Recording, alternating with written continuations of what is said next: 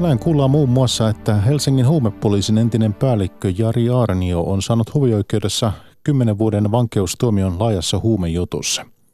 Kuluttajien luottamus talouteen on heikentynyt selvästi.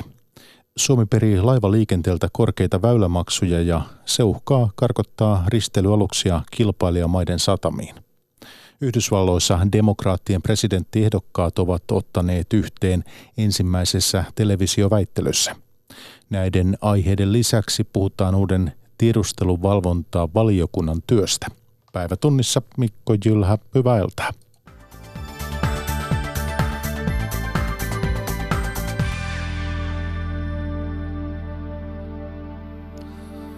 Helsingin hovioikeus on tuominut Helsingin huumepoliisin entisen päällikön Jari Arnion kymmeneksi vuodeksi vankeuteen – Hovioikeus katsoo Arnion syyllistyneen lähes 20 rikokseen, joista vakavimpia ovat viisi törkeää huumerikosta. Marjatta Rautio. Helsingin hovioikeus on tiivistänyt vuosia kestäneen huumetynnyrivyyhdin setvimisen 400 sivun mittaiseksi tuomioksi. Se on karua luettavaa. Hovioikeus on samoilla linjoilla kuin käräjäoikeus aiemmin. Se katsoo, että Helsingin huumepoliisia johtanut Jari Arnio käytti häikäilemättömästi väärin virka-asemansa ja teki työnsä ohessa huumebisnestä. Oikeuden mukaan liki 800 kiloa hasista sisältäneiden huumetynnyreiden maahantuonnin järjestämisen lisäksi Arnio sotki monin tavoin huumetutkintaa. Näin hän pyrki estämään itsensä ja rikoskumppaneidensa paljastumisen. Helsingin yliopiston rikosoikeuden professori Kimmo Nuotio sanoo, että hovioikeus on käräjäoikeuden tavoin tehnyt perusteellista työtä. Hovioikeuden saamat uudet kuluvalvontatiedot yhdistettyinä Arnion käytössä olleiden puhelimien valvontatietoihin ovat vahvistaneet näyttöä Arnion syyllisyydestä.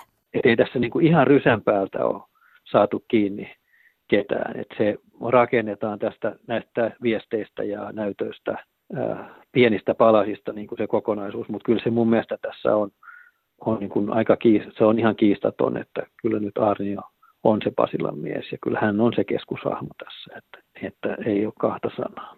Arnion asianajaja Riitta Leppiniemi kertoo, että Arnio on pettynyt päätökseen. Arnio katsoo, että hän ei ole syyllistynyt niihin rikoksiin, joista hänet on tuomittu. Kihlakunnan syyttäjä Antti Sundberg puolestaan on tyytyväinen. Hänen mielestään hovioikeuden ratkaisulla on laajempi merkitys yhteiskunnassa. Opetus tästä prosessista ja tuomiosta on varmastikin se, että kuinka tärkeää valvonta on kaikessa virkatoiminnassa ja sitten mitä pahimmillaan ikään kuin voi seurata siitä, kun tämä valvonta pettää. Hyvä on tietysti se, että tämä asia on nyt näin perinpohjin käsitelty myöskin sitten sen järjestelmää kohtaan tunnettavan niin kuin luottamuksen ja sen palauttamisen kannalta. Jari Arni on saanut jo aiemmin kolmen vuoden tuomion Trevok seurantalaiteyhtiön rikosjutussa. Yhteensä hänellä on siis 13 vuoden vankeusrangaistus. Siitä hän istuu ensikertalaisena puolet. Kun Arni on tähän mennessä tutkintavankeudessa istuma aika vähennetään, hänellä on jäljellä vankeutta noin kolme vuotta. Kuluttajien luottamus talouteen heikentyi selvästi kesäkuussa, kertoo tilastokeskus. Kuluttajien mielikuva oman talouden nykyisestä ja tulevasta tilanteesta oli heikko. Esimerkiksi osa työllisistä koki, että työttömyyden uhka on omalla kohdalla lisääntynyt viime aikoina. Minna Pantsar. Vaikka vienti vetää ja työllisyys yhä paranee, niin suomalainen kuluttaja näkee jo synkkenevää. Tilastokeskuksen mukaan kuluttajien odotukset vajosivat kesäkuussa selvästi. Etenkin odotukset Suomen taloudesta suorastaan romahtivat. Kuluttajia huolettaa, että vientiyritysten vauhdin hidastuminen iskee kohta Suomeenkin, arvioi Elinkeinoelämän keskusliiton talouspolitiikka-asiantuntija Terhi Heikkonen. Kyllähän se suunta on sama. Ja nimenomaan meilläkin laskua oli täällä teollisuuden puolella ja on ollut jo jonkun aikaa jo viime vuodesta lähtien. Ja ne muutoksethan tulee sieltä. Eli kansainvälinen epävarmuus heijastuu teollisuuden kautta Suomeen ja sitä kautta niin kuin myöskin se, että kun näillä kuluttajilla nimenomaan usko Suomen talouteen, eli tämmöiseen yleisempään talouskehitykseen heikkeni enemmän, se on heikompaa, niin se on ihan loogista. Mutta myös kuluttajien kuva oman talouden sekä nykyisestä että tulevasta tilanteesta heikkeni. Rahatilanteen arvioitiin huonontuneen ja työttömyyden uhan lisääntyneen. Selkeää syytä sille ei kuitenkaan ole, arvioi EK Heikkonen Niin mitään niin kuin tämmöisiä reaalitalouden perusteita niille ei varsinaisesti löydy. Eli nimenomaan kyse on vain siitä yleisestä tunnelmasta, siitä mistä asioista puhutaan. Toki joitakin voi synkistää tuoreen hallituksen päätös nostaa haittaveroja, arvelee palkansaajien tutkimuslaitoksen ennustepäällikkö Ilkka Kiema. Nythän työllisyystilanne sen kun vaan kohenee, että vaikea niin kuin semmoista yhtä hyvää selitystä löytää, että tietysti jos joku on tarkkaan katsellut hallitusohjelmaa, niin huomaa, että siellä bensan ja tupakan ja alkoholin hinta sen kun vaan nousee ja joku voi tietysti ajatella, että tässä hänen käteen jäävät rahat sitten supistuvat. En tiedä, kuinka moni miettii näin pitkälle. Suomi perii laivaliikenteeltä korkeita väylämaksuja ja se uhkaa karkottaa risteilyaluksia kilpailijamaiden satamiin. Aluksen poikkeaminen esimerkiksi Tukholmassa tai Tallinnassa on varustamoille huomattavasti halvempaa kuin Helsingissä vieraileminen. Myös vientiteollisuus on huolissaan väylämaksuista, jotka nostavat kuljetuskustannuksia. Tero Valtanen. Risteilyaluksia on viime vuosina rantautunut Helsinkiin jopa ennätystahtiin. Tulevien vuosien menestys on kuitenkin jo kysymysmerkki. Suomen perimät korkeat väylämaksut uhkaavat karkoittaa risteilyaluksia kilpailijamaiden satamiin. Risteilyä Suomen neuvottelevan yhtiön CHC Port Agencyn toimitusjohtaja Roland Forssell. No kyllä riski on, että, että tota, että ne ei tule käymään täällä Helsingissä, vaikka ennen on puhuttu, että Helsinki tullaan, kun täällä oli hyvää vettä, mutta se ei enää pidä paikkansa. Että. Aluksen poikkeaminen esimerkiksi Tukholmassa tai Tallinnassa on varustamoille halvempaa. Suomen väylämaksut ovat jopa 30 prosenttia korkeammat kuin satamakulut Tukholmassa tai Tallinnassa. Näin siitäkin huolimatta, että edellinen hallitus päätti puolittaa väylämaksut vuoden 2020 loppuun saakka. Uusi hallitus ei ole vielä ottanut kantaa, jatketaanko maksujen puolittamista. CHC Port Agencyn toimitusjohtaja Roland Forssell pitäisi tulla ehto, mitä hallitus tulee tekemään väylämaksuja jatkossa vuonna 2021 ja siitä eteenpäin. Siis nythän on jo nämä suurimmat varustot, mitä täällä Helsingissä käy, niin on 2022 ja jopa 2023 suunnitellaan. Paitsi risteilijärintamalla myös vientiteollisuudessa ollaan väylämaksuista huolissaan. Keskuskauppakamarin toimitusjohtaja Juho Romakkaniemi. Osa Itämeren maista ei kerää väylämaksuja ollenkaan. Ja esimerkiksi pahimmassa kilpailijamaassamme Ruotsissa ne ovat murtoosa verrattuna Suomeen. Tämä on kohtuuton kustannus suomalaiselle elinkeinoelämälle ja viennille. Väylämaksut tulisi poistaa. Uudet tiedustelulait tulivat voimaan tämän kuun alussa. Niiden myötä suojelupoliisi ja sotilastiedustelu saivat uusia tiedusteluoikeuksia. Tiedustelua valvoo eduskuntaa perustettu uusi valiokunta yhdessä tiedusteluvaltuutetun kanssa. Valiokuntaan valittavien kansanedustajien taustat läpivalaistaan ennakkoon. Takaako tämä järjestely, ettei kansalaisten perusoikeuksia poljeta ja oikeusturva järky? Politiikkaradiossa aiheesta keskustelevat tiedusteluvalvontavaliokunnan puheenjohtaja Mika Kari SDPstä ja varapuheenjohtaja Riikka Slunga-Poutsalo perussuomalaisista sekä valiokunnan jäsenet Markus Mustajärvi Vasemmistoliitosta ja Päivi Räsänen kristillisdemokraateista. Toimittajana puolestaan Tapio Pajunen. Tämä on hyvin tavoiteltu valiokunta, kuten Markuskin tuossa totesi, että halusit nimenomaan tähän valiokuntaan.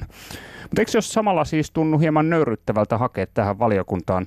Se kun edellyttää sitä, että tietosuojan valtuutettu ensin tsekkaa teidän taustat, ettei sieltä löydy mitään hämärää hommia keneltäkään. No tästä käytiin valmisteluaikana ja myöskin tässä seurantaryhmässä, missä minä Mika Karin kanssa olin mukana – niin käytiin pitkä keskustelu ja, ja poliittinen vääntökin. Ja minusta on peruskysymys se, että sitä, jota valvotaan, eli suojelupoliisia, niin ei päästetä suoraan mukaan siihen prosessiin, jolla tämän tiedusteluvalvontavaliokunnan jäsenet valitaan, jotka siis valvovat myöskin suojelupoliisia.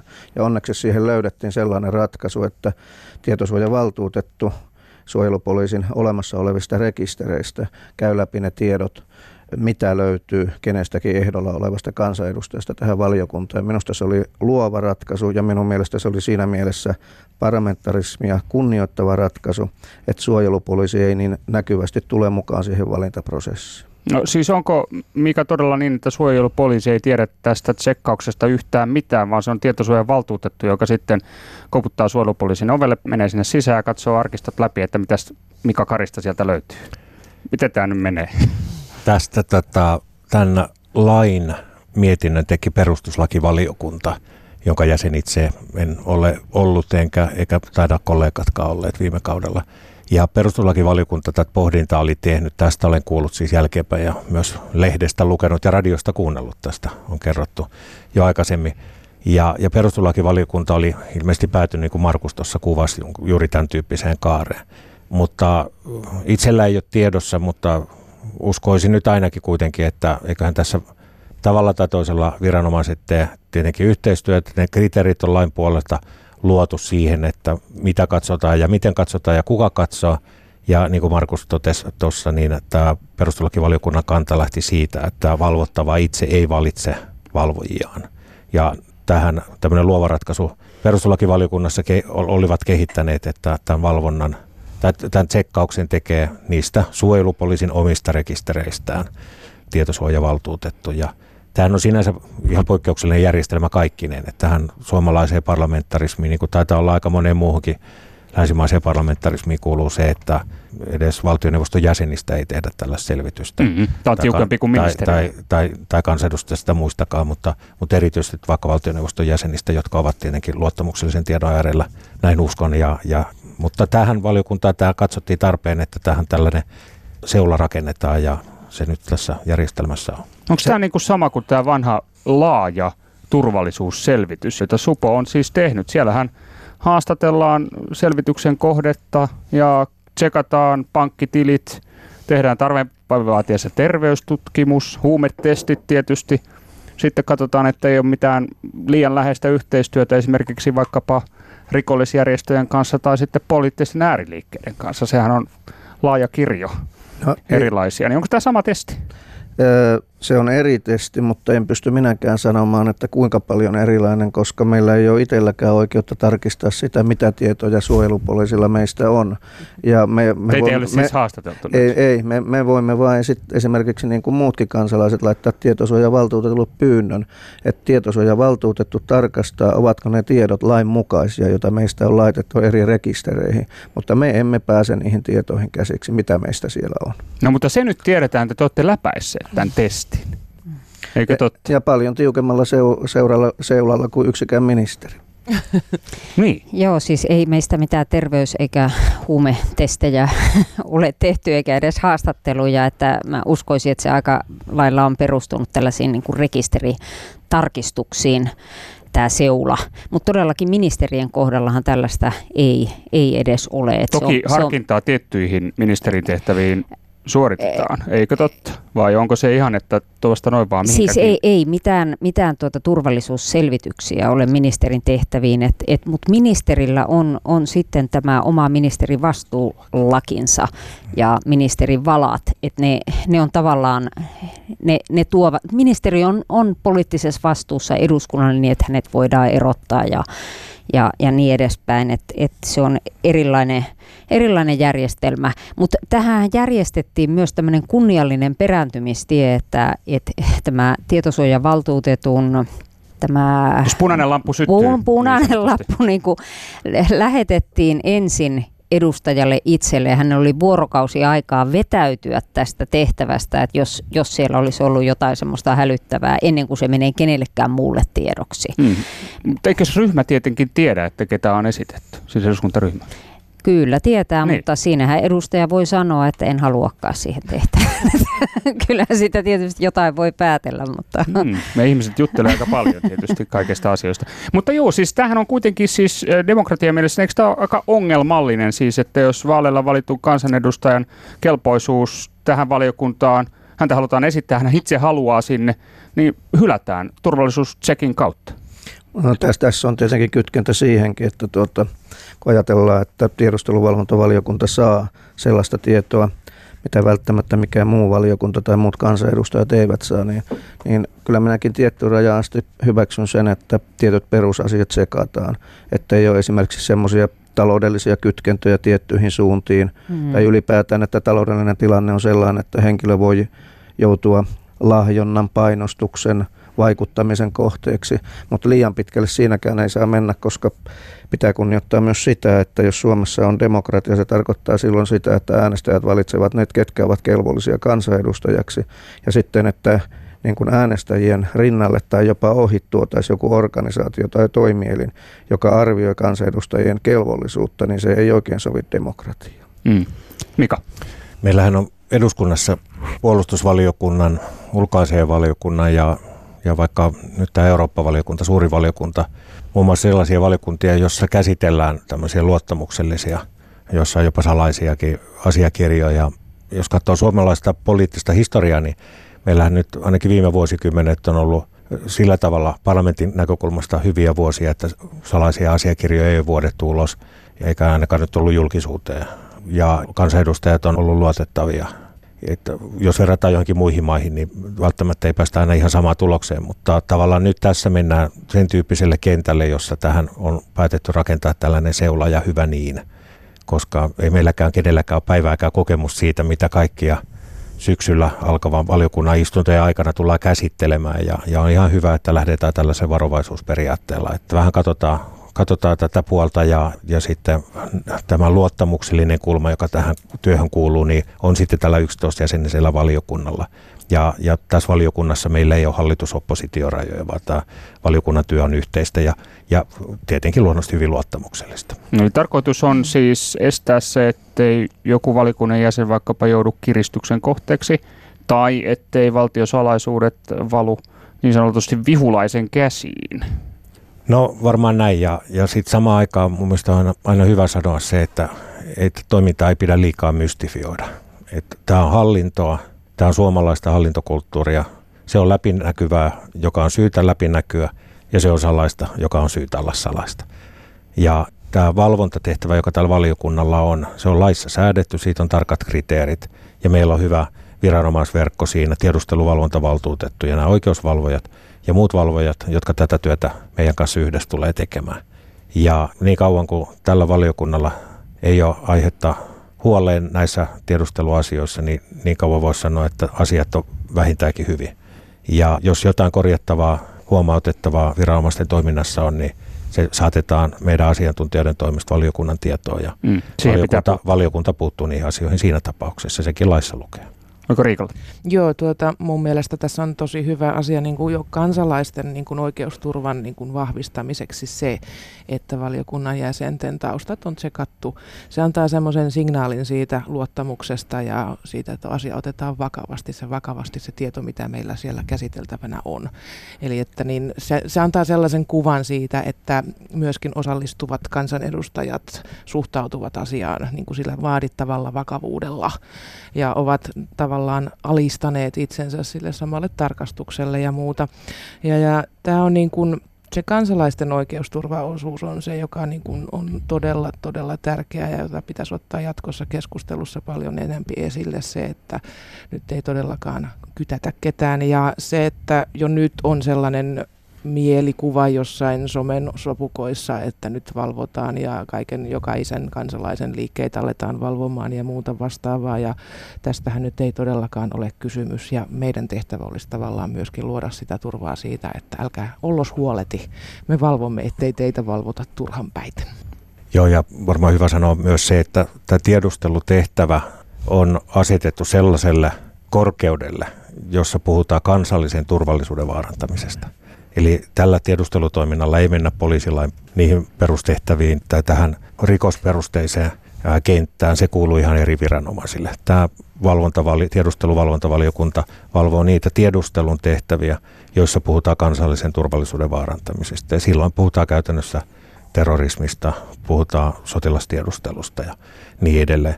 Eli tähän, niin kuin Riikka hyvin tuossa sanoi, niin tämä meidän tehtäväkenttä – kuuluu sellaiseen sektoriin, johon ei, ei nyt kansalaiset keskimäärin tule kuulumaan. Minä, minä haluan painottaa vielä sitä, että jos tiedustelu ja kun tiedusteluvalvontavaliokunnan jäsenet on nyt käyty läpi, taustat selvitetty, niin silloinhan se tarkoittaa sitä, että tiedusteluvalvontavaliokunnalla on täysmääräiset oikeudet ja myöskin velvollisuus käyttää niitä työkaluja, mitä meille lainsäädännössä on annettu. Eli omaan harkintaan perustuva tiedonsaantioikeus viranomaisilta ja oikeus pyytää selvityksiä sellaisista asioista, mistä me katsomme, että on tarpeellista saada selvitys. Niin silloin, silloin nämä kaksi asiaa kulkee rinta rinnan, eli että on katsottu meille kelvolliseksi hoitamaan tätä tehtävää ja silloin meillä on myöskin täyssyy käyttää näitä valiokunnan työkaluja täysmääräisesti ja itsenäisesti. Varmasti yksi semmoinen keskeinen tehtävä on seurata sitä, että minkälaiset resurssit ja minkälainen mahdollisuus nimenomaan tällä viranomaisella eli valtuutetulla on tähän valvontatyöhön. Että, että hän on niin kuin se ensisijainen viranomaisena toimiva valvoja. Ja sitten jos ajatellaan tätä valiokunnan työn onnistumista, niin varmasti mitä vähemmän meillä on uutisoitavaa, niin sitä paremmin on asiat ja sitä paremmin valiokunta onnistuu, mitä paremmin pystytään todellakin huolehtimaan siitä, että tiedot eivät vuoda valiokunnan keskuudessa. Eli tämä valiokunta ei ole kenellekään valiokunnan jäsenelle sellaisen poliittisen profiloitumisen paikka. Ei mikään juoru valiokunta. Ei, eikä sellainen, jolla tehtäisiin jollain tavalla sitä omaa poliittista profiilia. Mutta mä uskon, että me pystytään tässä semmoista hyvää henkeä nyt rakentamaan valiokunnan sisään, että kaikki me sisäistämme tämän työn ja, ja kaikki siellä on lähtökohtaisesti salaista. Eli mm. niitä ei vuodeta, ei edes sinne omaa eduskuntaryhmään, vaan ne pidetään todellakin. Tähän kuulostaa sisällä. näin journalistin näkökulmasta varsin tylsältä. Tätä Mika vielä. Että... Tämä on hyvä, hyvä huomio Päiviltä ja tota, tässä voi sanoa niin, että kun eduskunnassa yleensä kun valiokunta onnistuu, niin siitä kerrotaan kovasti, mm. mutta meidän valiokunnassa ei kerrota. eli, eli, eli me, ollaan, me ollaan hiljaisia siihen, siihen asti, kunnes on sitten jotain sellaista kerrottavaa, jossa voi olla sitten jotain huonoakin asiaa, mutta lähtökohtaisesti me ei päästä tosiaan näistä asioista kertoa, eikä ole syytä kertoakaan. Ja, ja, ja sen takia tämä valiokunnan rakennekin on tällainen, tämä on kohtuullisen pieni määrältä 11 jäsentä, poikkeuksellisen pieni valiokunta eduskunnan valiokunnaksi ja, ja sitten tämä laaja parlamentarismi, että siellä täällä edustetaan kansaa, ei, ei, ei hallitusta tai oppositiopuolueita. Ja sitten voi sanoa, että mitä vähemmän meistä kuuluu, sen paremmin asiat on linjasi tiedusteluvalvontavaliokunnan puheenjohtaja Mika Kari SDPstä. Lisäksi tuossa keskustelemassa valiokunnan varapuheenjohtaja Riikka Slunga-Poutsalo perussuomalaisista sekä jäsenet Markus Mustajärvi Vasemmistoliitosta ja Päivi Räsänen kristillisdemokraateista. Yhdysvalloissa demokraattipuolueen presidenttiehdokkaaksi pyrkivät ovat ottaneet yhteen ensimmäisessä televisioväittelyssä – Ehdokkaita on vielä 20, joten heidät on jaettu kahteen iltaan. Etukäteen ensimmäisen illan kiinnostavimpana ehdokkaana pidettiin senaattori Elizabeth Warrenia. Hän vaati avauspuheenvuorossaan talousuudistuksia. Warren erottui joukosta, mutta väittelyn selvimmäksi asiaksi nousi demokraattiehdokkaiden yhteinen rintama nykyisen presidentin politiikkaa vastaan, näin arvioi kirjavaihtaja Mika Hentunen.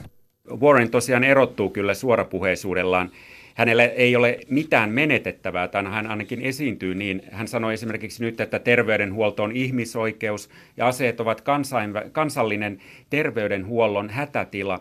Ja, ja sillä tavalla hän kyllä, kyllä todellakin tuli, erottui tuossa, mutta ei hän mitenkään dominoinut tätä kahden tunnin väittelyä. Kyllä moni muukin nousi tuossa kymmenen ehdokkaan joukosta esiin. Esimerkiksi senaattorit Amy Klobuchar ja Gori Booker – ja myös New Yorkin pormestari Bill de Blasio oli varsin ärhäkällä tuulella. Miten muuten luonnehtisit tätä väittelyä? No se oli mielestäni aika korkeatasoinen tämmöinen äh, korkeatasoinen politiikan ohjelma. Siinä aika hyvin saivat kaikki äh, puheaikaa tasaisesti ja myös tällaiset vähemmän tunnetut edustajat tai ehdokkaat, kuten esimerkiksi Havain kongressiedustaja Tulsi Gabbard, saivat nyt esitellä itseään suurelle yleisölle. Kaikki nämä kymmenen esiintyjä olivat erittäin hyvin valmistautuneita. Ja se tuli kyllä selväksi nyt, että he ovat yhteisessä rintamassa, demokraatit, vastaan Trumpin talouspolitiikkaa. Heidän mielestään Trumpin talouspolitiikka hyödyttää vain rikkaita. Lisäksi he ovat Trumpin terveydenhuoltoa vastaan, asepolitiikkaa vastaan, siirtolaispolitiikkaa ja lopulta Irania ja, ja, ja tietenkin myös ilmastopolitiikkaa vastaan. heidän mielestään Trump on toiminut väärin ja se on kyllä selvä jo tämän ensimmäisen illan perusteella. Voi sanoa, että jos Yhdysvallat saa demokraattipresidentin ensi vuonna, niin silloin on odotettavissa täyskäännös nykyiseen. Vielä on tulossa toinen TV-väittely ja siinä ovat mukana suosituimmat demokraatit Joe Biden ja Bernie Sanders. Mitä heiltä odotetaan? No ehkä vähän enemmän sitten tällaista visiointia ja ehkä, ehkä ne enemmän vielä linjanvetoa. Ää, ei, ei pelkästään itsensä esittelyä ja teemojen esittelyä, että voi olla, että siinä niin kuin huomenna mennään vähän pidemmälle ja voi myös olla, että Biden ja Sanders yltyvät väittelemään keskenään.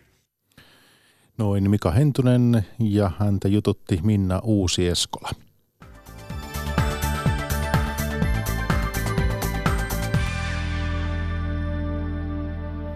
Palataan sitten kotimaahan.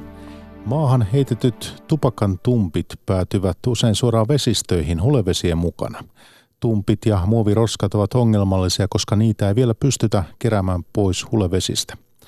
Esimerkiksi Kotkassa roskaantumista pyritään vähentämään suosittelemalla tupakoimattomuutta uimarannoilla. Annika Veteli jatkaa. Hulevesien mukana vesistöihin kulkeutuu sinne kuulumatonta materiaalia. Erityisesti tupakantumpit ovat ongelmallisia. Kotkan kaupungin ympäristönsuojelupäällikkö Heli Ojala. No, nehän kulkeutuu vesi, vesistö hulevesien mukana. Pelkästään ei tule rannoilta, vaan sitten tietysti kaupunkialueellakin hulevedet on kuljettaa niitä mukanaan. Eli nehän, ne on sellaisia, että ne hajoaa sitten pikkuhiljaa, ne ei häviä mihinkään. Tällä hetkellä ei ole tekniikkaa, jolla pystyisi Suomen olosuhteissa erottelemaan tupakantumpit ja muut roskat tehokkaasti ja kohtuullisen huoltovapaasti hulevesistä. Tupakantumppien vähentämiseksi Kotkan kaupunki suosittelee, että uimarannoilla ei tupakoitaisi. No toivon, että tämä koetaan positiivisena asiana, että tämä ei käänny itseään vastaan. Että vaikka kyse on vain suosituksesta, niin tosiaankin tämä tupakointi siirtyisi ainakin tältä rannalta tuonne reunoille ja niin, että tumpit kerättäisiin talteen. Kotkan kaupunki on laittanut suosituslaput tupakoimattomuudesta kuudelle uimarannalle. Esimerkiksi Mansikkalahden uimarannalla tupakan tumppeja on havaittavissa runsaasti maassa. Näin kotkalainen Liisa Holmberg kertoo havainnoistaan. Voi paljon. paljon ja paljon on poiminut niitä pois sieltä ja roskaa. Että jokainen kun sellaisen näkee, niin poimii sen taskuun ja vie lähimpään roskaa. Roskikseen se on, se on se ratkaisu. Tupakointia uimarannalla ei voi kieltää nykyisen lainsäädännön pohjalta. Helsinkiläinen Noora Mukala ei usko, että pelkkä suositus riittää uimarantojen savuttomuuteen kyllä sillä varmaan jonkin verran on vaikutuksia, mutta en usko, että kokonaan lopettaa. Että, enkä tiedä, onko sitten, jos ei ole mitään niin kuin ikään kuin uhkavaatimusta, mitään sakkoa tai muuta, niin se, se on vähän kuin pyöräilykypärä, että suositellaan, mutta ei sitä kaikki kuitenkaan toteuta. Runsas kaksi vuotta sitten kemiallisesti puhdistetussa Liittoisten järvessä Varsinais-Suomessa on runsaasti levää. Järven vesi alkoi samentua juhannuksen tienoilla – Viranomaiset eivät suosittele uimista, mutta varsinaista kieltoa ei ole. Ari Velli. Littoisten järvi täällä Varsinais-Suomessa Kaarinan ja Liedon rajalla puhdistettiin kemiallisesti keväällä kaksi vuotta sitten. Kuten vanha kansa sanoo, vesi oli kirkasta kuin pirtu. Nyt juhannuksen aikana vesi samentui ja moni jo manaa, että koko puhdistaminen meni hukkaan. Hoitokunnassa ollaan toista mieltä. Littoistenjärven osakaskuntien hoitokunnan puheenjohtaja Jukka Heikkilä. Kun järven tila on seurattu hyvin tarkasti, se on ollut siinä velvoitteenakin, niin on todettu, että kaikki nämä biologiset mittarit ja ekologiset mittarit, vedenlaadun mittarit, niin on siirtymässä hyvään tai erinomaisen laatuluokkaan. Että siinä mielessä käsittely on onnistunut kyllä yli odotusta ja nyt siinä on elävä ekosysteemi. Vesinäytteistä saatiin tänään tuloksia ja Liedon ympäristöterveyspalvelut ehti suositella, että järvessä ei nyt kannata uida. Myöskään lemmikkieläimiä ei kannattaisi päästää rantaveteen saati uimaan. Turkulainen Maila Metso käy 10-vuotiaan emmikoiransa kanssa kävelyllä järven rannassa päivittäin. Nyt on ilmeisesti järvessä jonkun verran sinilevää ja emmiäkään ei kannattaisi sinne päästää, mutta ei tarvi ilmeisesti erikseen sanoa että koiralle, ettei, ettei mene veteen. Ei tarvitse, emmi ei kasta edes tassuja, jos ei ole pakko. Kaarinalainen Raimo Ruusvalla veneenomistajana teitä huolettaa tämä Kaarinan venelaiturin ympäristö? Kyllä joo. Viime kesänä jo siivottiin tätä rantaa vaimon kanssa. Nyt tämä on haiseva. Olisi kiva, kun kaupunkilais kapasiteettiin siivota tätä hiukan. Littoistenjärven hoitokunnassa ollaan sitä mieltä, että uintikielto tai suositus on liioittelua. No, oletko sitä mieltä, että itse menisit uimaan sinne? Joo, kyllä siellä käy. Että totta kai täytyy katsoa, että ei nyt missään levävellisuida. sen takia se käsittely aikanaan tehtiin, kun tilanne oli jokseenkin mahdoton, että siellä oli erittäin suuria sinilevän myrkkypitoisuuksia. Ja päivätunnissa lopuksi tavataan vielä laulaja Sanni, joka pureutuu uudella levyllään milleniaalien, eli noin kolmekymppisten sukupolvea askarruttaviin asioihin. Esimerkiksi älypuhelimien kautta voidaan olla yhteyksissä kaikkiin, mutta silti koetaan yksinäisyyttä. Sanni viihdytti yleisöä juhannuksena himoksella. Keikkailun ohessa on syntynyt uusi albumi, jolle musiikkia on syntynyt ulkomailla, kuten country rockin pyhätössä Näsvillessä ollut tosi sellainen tuottosa ja hyvä ja semmoinen, niin kuin, myös semmoinen trippi niin kuin siihen omaan tekijyyteen ja omaan itseensä. Ehkä vähän erilaisia näkökulmia, erilaisia tapoja kirjoittaa. Musta tuntuu, että se mun oma niin kuin, kertoja minä on tällä hetkellä varmempi ja rennompi kuin ehkä koskaan. Että mulla on, renno, mulla on niin rento olo tehdä musaa ja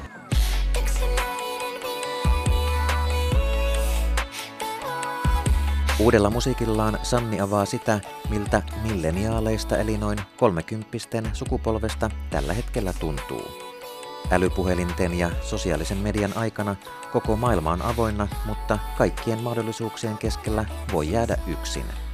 Näin on käynyt myös 26-vuotiaalle artistille.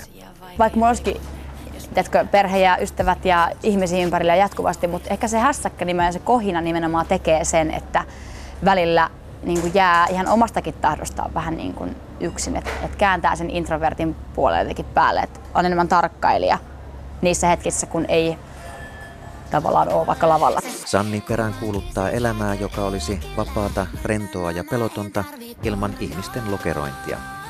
Tämä sopii meneillään olevaan Pride-viikkoon, joka nostaa esiin seksuaali- ja sukupuolivähemmistöjen asemaa. Musta on ihan, että puhutaan Pridea, musta on ihan parasta koko ajan mennään suvaitsevampaan suuntaan. Ja musta näistä asioista puhutaan enemmän ja näköjään niin kun se sukupolvi, mikä tulee tuolta seuraavaksi, niin on jo ihan tosi silleen, että niitä, niitä ei voisi vähempää kiinnostaa mitkään niin boksitukset ja muut. Ja se on se, mitä mä niin odotan. Mä haluan nähdä, kun tämä maailma niin muuttuu. Ja toimittaja tuossa edellähän Ville Vedenpää.